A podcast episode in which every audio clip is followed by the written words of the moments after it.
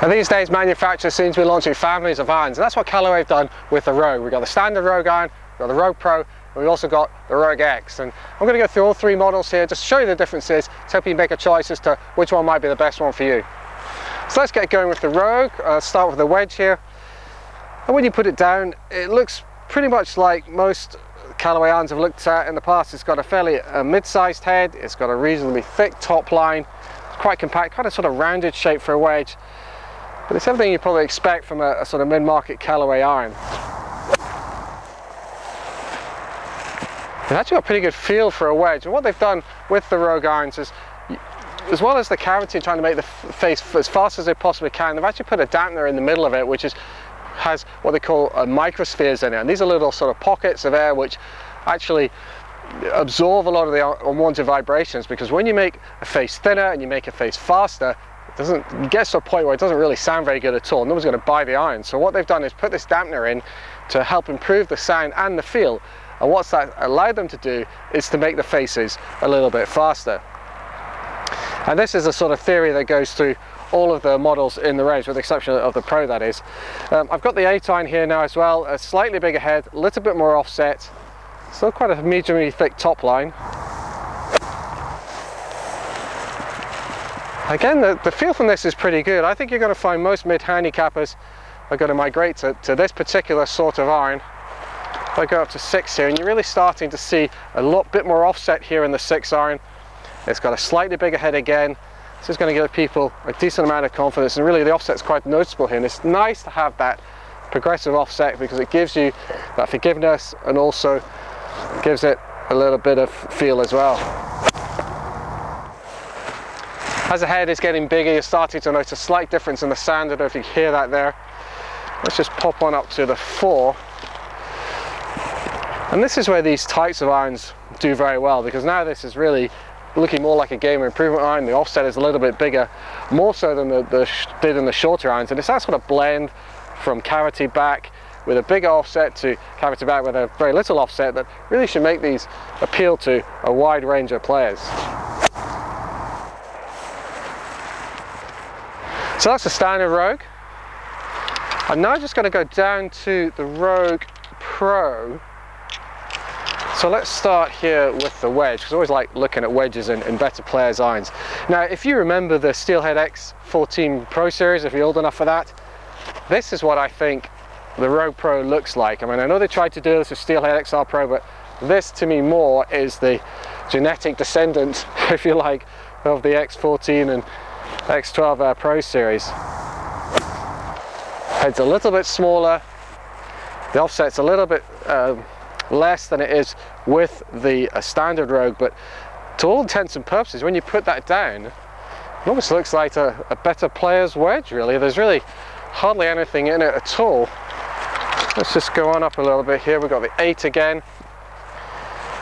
And this is quite compact too but it's what you would expect maybe if you're looking at a, a forged blade and, and, from above you really couldn't tell the difference. The feel from that is pretty good, it's got quite a good flight on it and I think if you're a better player and you want something with a little bit of forgiveness but doesn't look too much like a game improvement line and this is where these pros come in, let's just have a go at the 6. Again, it is quite compact set, certainly relative to the Rogue. So you'd have to be wanting to have that kind of look for an iron. You maybe don't want to go straight down to a blade, something like the Apex MB, which are, which are lovely, uh, but probably not particularly forgiving. And what you've got is all that technology of the faster face, but in a smaller head size. And I had these on GC2 earlier, just to see how they were compared to the standard Rogue irons. And as you might expect, they were just a few yards short on. The, the launch conditions and the speed was pretty much the same, so there wasn't a great deal between the two. So that really means it's going to come down to which head size you prefer, what type of player you are, what type of look you're going to get. So if you can hit the ball consistently in the middle, then the Rogue Pro is probably the one to go for.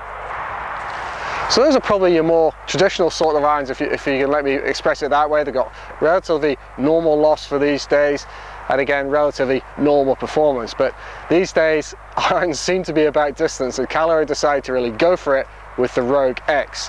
This is an oversized iron, but not oversized in as much as that it's sort of big and chunky. Yes, it has a, a slightly longer head than the standard Rogue, but you've got a slightly deeper cavity which is drawn further back and you've got that fast face in there with the material, the dampener in the cavity as well to really allow it to modify the sound so you can have the biggest, thinnest face you can have.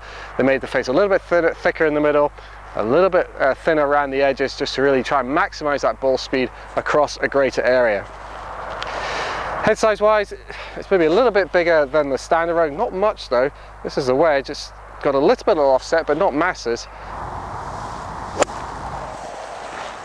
I have to say the feel from that is really good. For this size of head and this style of head, it's very good indeed. All the soles have got quite a rounded back to them. They are relatively wide, so if you need help getting the ball up in the air, then this is where the Rogue X comes in. Let's go up to the 8 iron. Again, this you can start to see there's more offset here than there was on the standard Rogue. Still a slightly thicker top line as well. that really feels like it's zipped off the face. You can, you can hear it, the sound's not too hollow, goes very well indeed. Let's just pop on up to the six here. Again, more offset, thick top line, lots of confidence. And this is where you're really starting to feel the technology coming in. I had this on GC2 against the standard Rogue as well and the differences were quite marked. Yes the lofts a little bit stronger we should say that but that's really because the faces are faster. You can see there's an increase in ball speed and what that was giving us was a significant amount of difference over the standard Rogue almost up to as much as a club more so these irons are really going to be for somebody who needs a little bit more distance with their irons they want to be hitting you know a seven or an eight iron instead of the the six that they have been hitting in the past because it's going to give you the same height but with that ball speed and the lower spin, it's going to give you that extra distance. This is the one you really want to try is this four iron. And when you're getting up into this club, you're starting to see the cavity appearing at the back of the club, but that is because that CG is low and back. If you can get past that, what you're going to get is a very powerful line. Stand at 18 and a half degrees, which really is just over a two iron in old money, but it's got number four on the bottom. And again, that's just an illustration of how fast these clubs are becoming. And I could even see, you know, low single figure players taking this type of four iron just to put it at the top of the other set. I think with the way these things are configured, it's probably not possible to blend the Rogue X with any of the other two sets. You could possibly put the four iron at the top of the set or maybe one of the other ones if you just wanted that driving style iron just to get yourself in the fairway and have something with high launch that's nice and straight. And you possibly could even do that with the five iron as well.